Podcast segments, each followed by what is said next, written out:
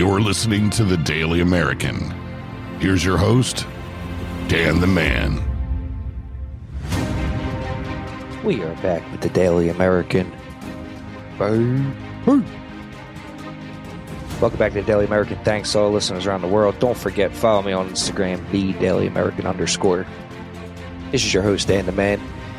Past few episodes, we're going through the first 10 amendments. We happen to be on the Fourth Amendment, which constitutes the protection from unreasonable search and seizures.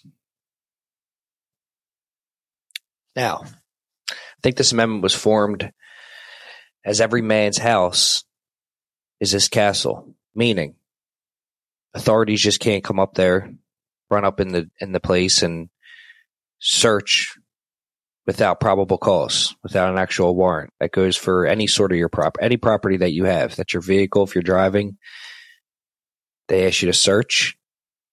You can absolutely deny them that right, unless they have probable cause.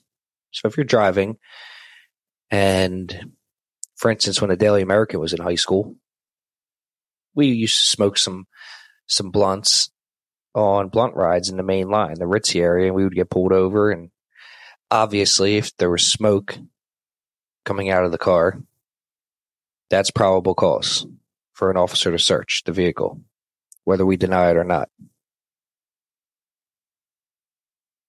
I think the main point of this is to keep the government and its forces out of your property and protecting your rights as an individual homeowner or property owner.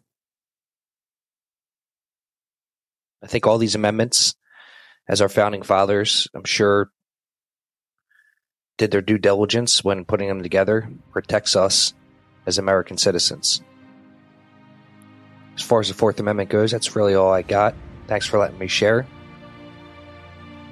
Stay tuned for next week's episode where we will discuss the protection of rights to life, liberty, and property. You guys take care. Dan the Man is out. And we always welcome you back. Boo. Boo.